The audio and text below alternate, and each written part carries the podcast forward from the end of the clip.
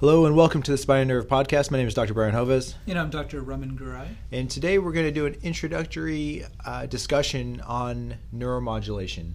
Uh, neuromodulation being something that I think a lot of uh, people in the pain and spine world uh, understand kind of quite well, but uh, it's a word that probably a lot of people haven't heard of before. Mm-hmm. Uh, so, Dr. G, you want to kind of introduce neuromodulation and kind of what exactly that is for us? Sure. So, neuromodulation might for our patients be better known as, for those of you that are listening, spinal cord stimulation. That's another um, name by which it goes. And, and the idea of, of neuromodulation goes back uh, several decades. The first, uh, I guess, physician you could say that was credited with um, an implantable uh, type of neuromodulation device was back in the 60s. Uh, Dr. Norman Shealy. Um, but the idea behind neuromodulation is this exactly what the, the word kind of says.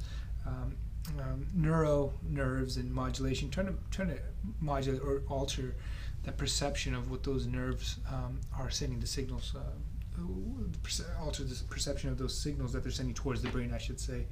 Uh, the concept uh, that I, I, use, or the analogy that I use to describe to patients is: imagine when you, we've all had kids, nephews, nieces, granddaughters, grand what, what have you, grandkids um, they smack their elbow on the door, and you go and and you go to and you rub that arm. And, and why does that feel? Why does why do we think that feels better? Well, there's a reason for it, and the, and the idea behind it is uh, goes back to something called the gate control theory of pain, and, and essentially. Um, the fibers that are sending the pain signals to the brain that's saying, hey, I, I just smacked my elbow against the door and it really hurts, um, those can be kind of um, inhibited or truncated by the the other types of um, sensory fibers we have. We have a, a, lot of different types of fibers that send signals, pain and temperature, um, mechanical stimulation, tactile stimulation, so rubbing. So that when you go to rub that arm, those sense those sensory um, nerves they get kind of block the signal from the pain fibers. Um, and there's a theory, uh, and, and, that we I just mentioned the gate control theory of pain, and that's what that is in essentially in a nutshell. And so, what neuromodulation or spinal cord stimulation is trying to do is take advantage of that theory. So, um, we what the uh, the concept behind it is, well, we've always been intrigued as physicians. Uh, of using electrical impulses in the human body for like a therapeutic purpose. So, uh, what somebody did was they actually took the idea behind the technology behind a, a spinal cord stimulator, that's or excuse me, a, uh, a pacemaker. They take the battery and the wire and the leads and say, well, let me let me tinker with this and alter it and see if I can't make this into a spinal cord stimulator. Meaning, those wires now instead of being implanted in the heart, let me put them right above the spinal cord in the epidural space. That's the space around the spinal cord, the epidural space. And let me let me park them right there above the spinal cord, and then send electrical um, signals to the spinal cord through those leads that have little contacts on them, and they send signals in a short distance to kind of soothe the spinal cord. Uh, not unlike the analogy I gave of, of a parent soothing their child by rubbing their arm.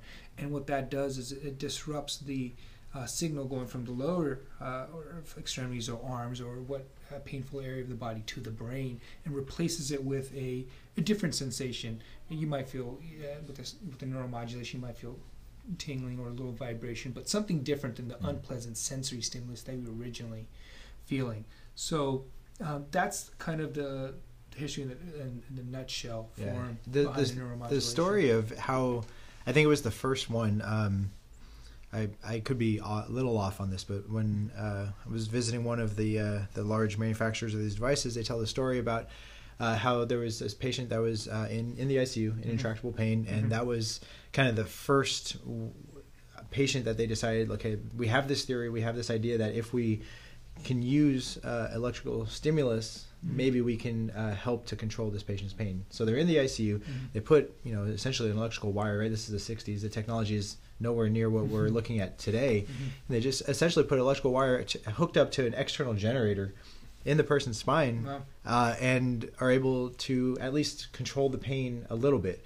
Um, you know, and obviously, you know, now looking back 50 years later, uh, the idea of just taking a wire to attach an external generator or someone's yeah. spine, that sounds you know archaic and barbaric, but that was kind of how it all started. Got to start somewhere. Exactly. A right? lot of medicine says, yeah, yeah, looking back 50 years is always troubling. I Yeah. think when you when you're in medicine, but that was you know they that happened. Uh, it worked, and I think you know they were at least um, saw enough to be able to kind of keep pushing Mhm. forward, right? And of course, a lot of it was waiting for technology to be able to Catch to up. catch up and to Sure. be able to allow for things, right? It wasn't until I believe the 90s that we actually had uh, implantable pulse generators, and a, a, a pulse generator being that generator that we were talking about uh, that was external, and think about you know a car battery or something along those lines. Mhm. They weren't actually having the amount of uh, technology to use those things until I think it was the 90s until we started having that right? And so it's it's a very short amount of time mm-hmm. realistically that we've actually had what we now know today as spinal mm-hmm. cord stimulation. Yeah, and and so the technology that you're talking about, as we know, uh, we already mentioned the, that hey, listen, this technology is like a pacemaker that was kind of rigged to become a spinal cord stimulator, but now we use it for all kinds of different this the the, the stimulation, electri- electrical impulses, deep brain uh, deep brain stimulation.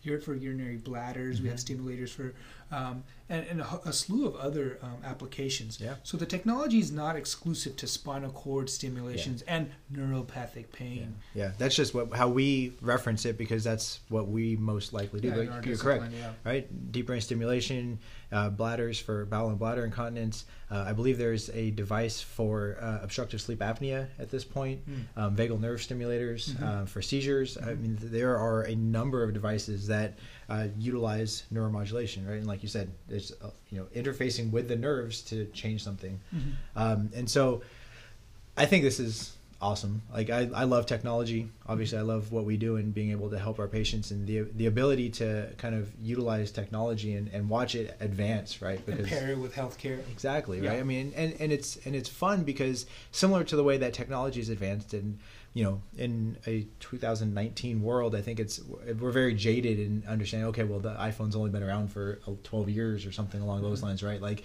it feels like it's been a part of our life forever. Mhm, mhm. Um, I mean, the amount of technology from iPhone one to whatever the iPhone Pro X blah Mhm. blah blah is called now, Mhm. right? I mean that that those leaps in technology are astounding. Mhm.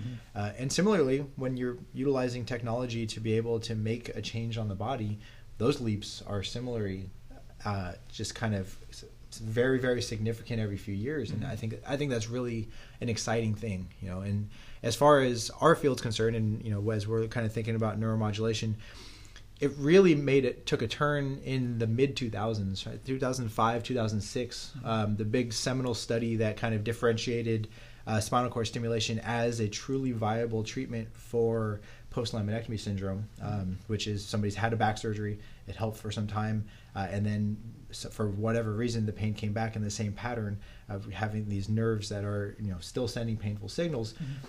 you know, for a long time, the th- classic thought was like, well, these patients probably just need another surgery, right? And so in uh, the mid 2000s, uh, Dr. Richard North published a study that looked at reoperation versus implanting a spinal cord stimulator. Uh, and this was the first study that actually put them head to head in a randomized uh, control study. You can't be double blinded, obviously, because you're going to know if you have a stimulator or if you had surgery. Um, but and actually saw that in uh, and the outcomes were at least as good in spinal cord stimulation, if not better, at the 12 and 24 month marks. And that was kind of the first wave of saying, okay, this really is a viable therapy, yeah. uh, therapy for our patients. Mhm. And, you know, and then you know, I go back to that was 2005, which means that you know you started recruiting patients probably in 2001, 2002. Mhm. We've come almost two decades worth of technology in that time Yeah. like what these devices now are capable of doing Mhm. uh, compared to what they were utilizing for that study Mhm. is is so impressive and we're able to help so many more patients than we ever used to think that we could Yeah, especially now that you have a direction. You know, that was experimental in, in 2005, 2006, and now when, when the tech, when the market has a direction, um, it makes the uh, the progress a lot more um, uh, feasible and uh, advances a lot faster in that sense. So, what are, what are some of your? So you kind of touched on it uh, um, in terms of spinal cord stimulation, the applications. Do you want to talk about uh, some of your favorite types of patient indications? Originally, neuropathic pain, Mhm. but since then, as you know, the axial yeah back neck came into play for post laminectomy patients. But you, you want to talk about Yeah, well, we'll start with the, yeah, the, maybe the classic indications, right? Mhm. I mean, I think the the two things that um, very few people would argue at this day and time uh, for the application of um, spinal cord stimulation or you know neuromodulation in our pain management realm uh, are complex regional pain syndrome Mhm. uh, and post laminectomy syndrome. That's been what's been studied for you know at least 30 years at this point uh, in terms of seeing this technology being very impactful for these patients. And so,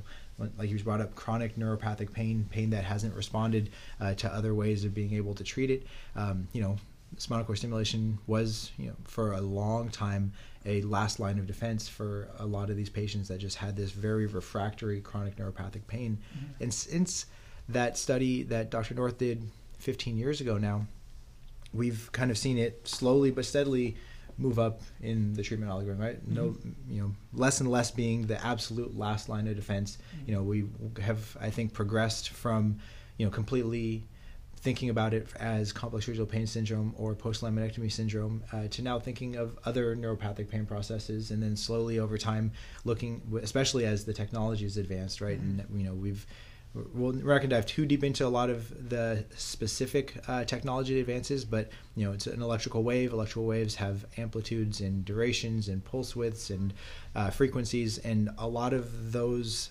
things have changed over time uh, to be able to allow these waveforms uh, to be very different. And we found that the waveform can impact things for patients, Mhm. and so as those uh, evolutions have taken place, we've noticed that there are specific waveforms that can help with uh, different types of pain patterns that Mhm. we can uh, kind of have a much larger uh, catchment of patients than we originally thought for that were would be uh, amenable to this therapy Mhm. um, and so you know uh, all disclosures uh, being I you know I do clinical research uh, for uh, two of the publicly traded uh, companies. I speak for two of the other publicly traded companies. I'm well entrenched in the neuro- neuromodulation world.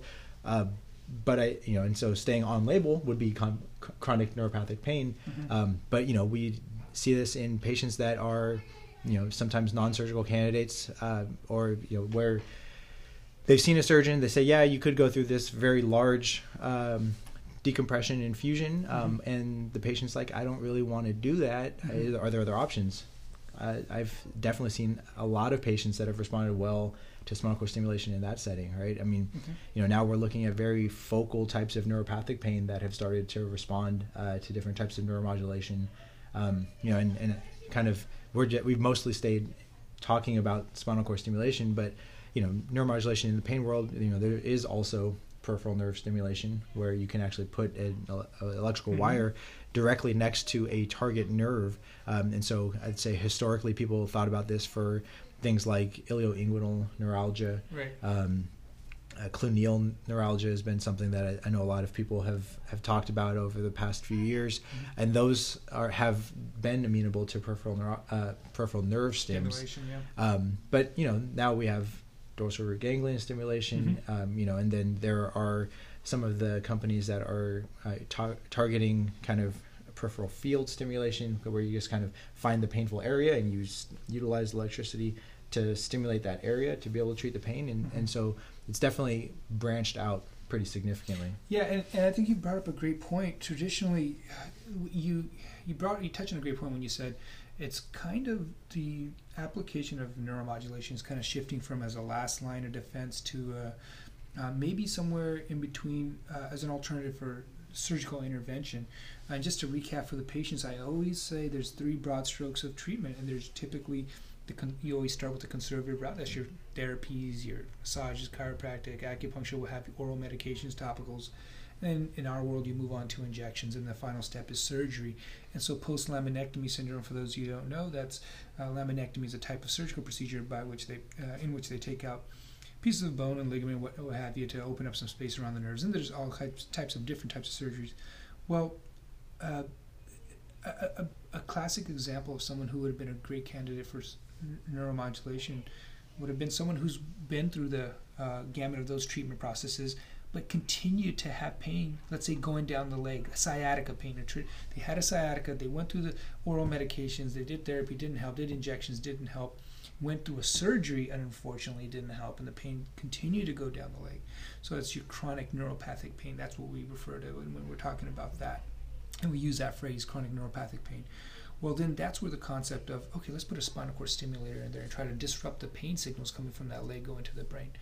And what Dr. Hovis is saying now is, well, instead of a last line of defense, now maybe we can wedge it somewhere in between, at least between the injections and a surgical intervention. Uh, I still, we, you know, I think we should make it clear. uh, It's not. I get these questions from patients. They do their own research and they come to me before, you know, they got sciatica and they haven't tried something simple like ibuprofen. Yeah, sorry, excuse me, oral medications and physical therapy or an injection. I- don't think that's where I would uh, put that treatment option. I would still go through the conservative measures. I would even try injections, and then at that point, um, maybe you can consider a sur- uh, maybe you can consider surgery versus um, neuromodulation. I still am in favor of um, surgery in, cer- in certain cases. Yeah. There's when I think personally, I think there's an obvious fix to it, and based on what I've spoken to my s- surgical colleagues about. But for some people, like you said, they're not surgical candidates, and that's where, for whatever reason, health issues, comorbidity, um, uh, comorbidities, um, and, and maybe there's not a clear cut um, pathology. Yeah. That's a, maybe that's where we can instead of surgical intervention, where hey, you know, there's a 50-50 chance of this working Mhm. uh, at best, then maybe neuromodulation is a great example uh, or a great uh, idea uh, or um, attempt to try to relieve that pain. Why? Because what neuromodulation offers is the beautiful part of it. There's a, a stimulation trial, Mhm. and so the trial, um, you don't go straight to an implant where you go in and get surgery and it's implanted into your body like um, most surgeries. Well, the trial period, that's what Dr. Hoven and I, Hovis and I kind of uh, specialize in. We, we can do a trial where you, you get to walk around with this device and try it out for a period of five to seven days or what have you, 10 days. Some people a little bit shorter, some people longer. Um, but you can actually try this therapy um, and see if it helps you, and then commit to the longer, um, longer the implantation, the more invasive portion of it. Yeah, yeah, and I, I, always talk to patients about how that is probably one of the best things about this technology, Yep. right? We get to try it. There's so few things in medicine where you can test drive it before you actually go in for the purchase, and so to have that ability uh, is pretty remarkable. Mhm. You know, one of the things that you touched on, I do want to bring up because I think it was last year, maybe a couple years back, there was a point counterpoint um, discussion on uh, spinal cord stimulation in particular uh, in one of the journals uh, that we where where there was you know the points for were all the things that we've touched on. Mhm. And the point against, uh, one of the things that uh, some of the things that were brought up were clear surgical candidates, right? Mhm, And so, mhm. yes, if somebody has instability in their spine, right? If there is, you know, one disc that's pushing on a Mhm, nerve and mhm. it's a pretty straightforward procedure, right? Yes, patient selection is of the utmost importance. Yeah, right? I would We- consider that an obvious. yeah, yeah, exactly, right? And so, and, and so we want, you know, we definitely aren't trying to say that, you know, d- absolutely do this in, in, in front of surgery. Like, I, I well, that stimulation is is a viable alternative to surgery, surgery. in every situation. No, it's definitely not. exactly. There's clear cut surgical cases that Yeah. I think uh, we'd be uh, we have to send to our colleagues uh, in the surgical field. Yeah. Absolutely. This is something where, you know, like we have both said, you know, somebody who either has been through surgery, then the surgery didn't work the way that we were hoping it would, uh, or somebody who we're looking at it and, you know, then you are weighing the risks and benefits of all of the options on the table and you say, look, this looks like a lower risk option Mhm. that has the potential to provide this a similar benefit. Mhm. You know, let's go ahead and move it. You know, it was you know, in, in terms of that treatment algorithm that you were talking about, I think it was two years ago. Our big conference for neuromodulation uh, here in the states is called the North American Neuromodulation Society. Uh, they presented, I think, a couple years ago, the first time of this shifting paradigm of Mhm. kind of bringing neuromodulation uh, in front of surgery. Mhm. Um, and you know, and that in, in terms of people who do this, a lot of surgical colleagues are uh, appreciate these technologies and do these procedures, and that that was a really controversial thing uh, to talk about. You know, but like Dr. Garai brought up, I mean, I, I do think that in certain cases, uh, and especially as we're evaluating all of the risks and comorbidities for patients, there are a lot of patients that we're seeing that this is a viable option and is providing pretty significant relief for them. Yeah, and, and if I could go back and touch on something else that you talked about, the, the indications. You, you know, you're talking about on-label. Um, I don't have any of those speaking engagements or disclosures, so I can talk about some of the things that we I like to use it, use it for that are, are uh, not uh, on label. But you said CRPS, your typical um, ri- uh, chronic radiculopathic pain. Uh, but more recently, people started, um, physicians and patients have agreed to start using it for things like axial, you know, meaning just just low back pain, just neck pain, um, and without the extremity pain. Mhm. And that's been a little bit of a shift. I actually, you know, um, used to recently u- did a spinal cord stimulator trial that was extremely successful for a patient of mine who had a phantom limb pain, and uh, he, this is a, an unfortunate gentleman in his uh, mid 40s, but he was involved in a car accident or a truck accident, uh, truck driving accident, and uh, it resulted in the uh, amputation of his left upper extremity below the shoulder. They couldn't, uh, unfortunately, they couldn't salvage the extremity despite their trying, um, and it left him with this sensation he recalls that during the accident he was gripping really tightly onto the steering wheel or uh, and um, and unfortunately after they amputated him he started to develop that extreme gripping sensation to vice-like mm. pain in his hand along with other uh, neuropathic properties in that in that left arm and so we tried the spinal cord stimulation trial for him and he said um, you know it it let up tremendously, and he had over 90% relief of his symptoms in the left upper extremity.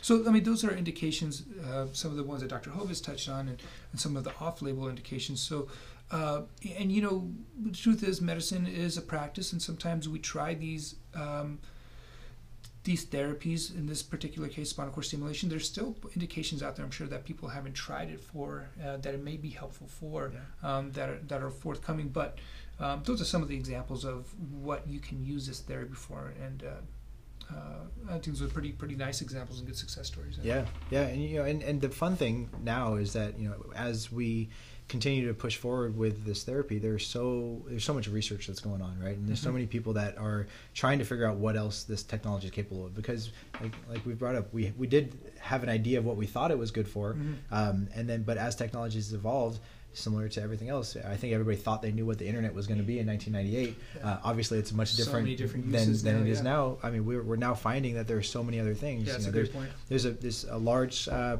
peripheral neuropathy study that has uh, just finished enrolling, and the early data has been very very good for that you know mm-hmm. and I, in in the past there have been studies that have looked at peripheral vascular disease oh, yeah, yeah. Right. Uh, and you know different types of limb ischemia um, mm-hmm. that have shown to be very impacted uh, by neuromodulation and so I mean I think it's I think it's just an amazing field to be a part of uh, really exciting times uh, for all of us uh, and you know hopefully a lot more to look forward to as things continue to evolve.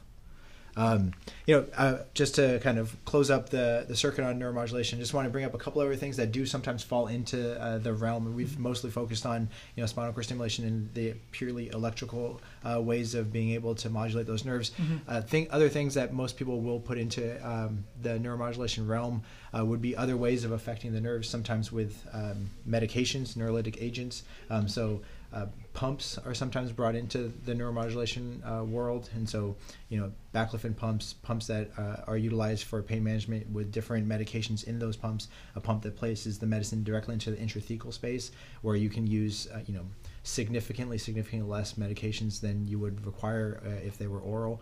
Uh, and then one of the things that I sometimes think about as neuromodulation, which might not always be thought of that way, uh, is also things like radio frequency ablation, whether pulsed or thermal, um, but just as a way where we're actually acting on the nerves, um, you know, whether with uh, just pure electricity or with actually significant amounts of heat uh, to denervate that nerve, um, but different ways of manipulating nerves so that we can hopefully improve quality of life for our patients.